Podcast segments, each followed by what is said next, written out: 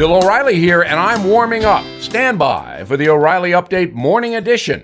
But first, everything is expensive these days, you know that. The government is printing trillions of dollars and consumer prices higher than ever.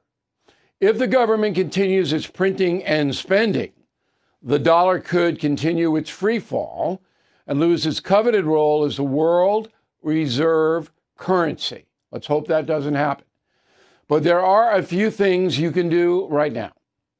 American Hartford Gold can show you how to protect your money, your retirement, your hard earned savings against inflation by helping you diversify a portion of your portfolio into physical gold and silver. Start with a short phone call, and they can have physical gold and silver delivered right to your door or put inside your 401k or IRA. So please call or text them right now.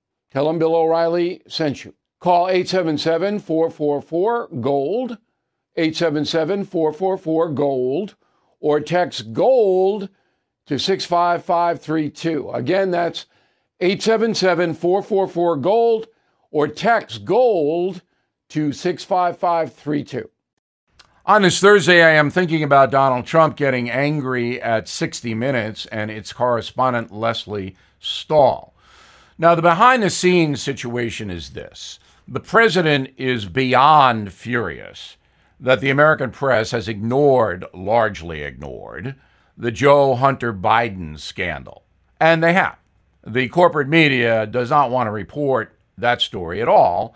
And Mr. Trump is just crazed because the corporate media pounded him for years over the bogus Russian collusion thing. But now that Joe Biden is involved in a scandal, and it is, the corporate media is ignoring it. So, when the president walked into the 60 Minutes interview this week, he was not in a good mood.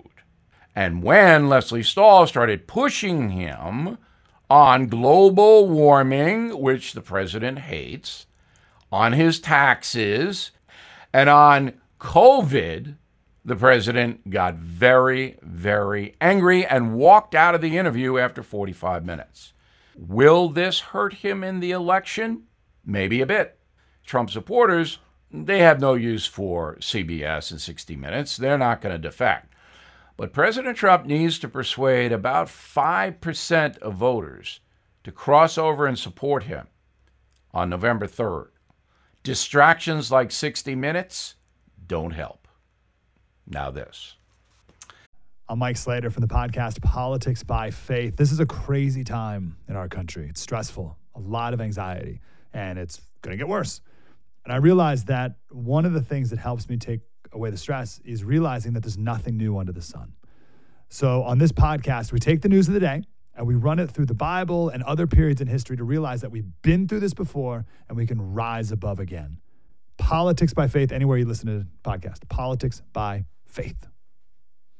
That is the Morning O'Reilly Update. More analysis later on.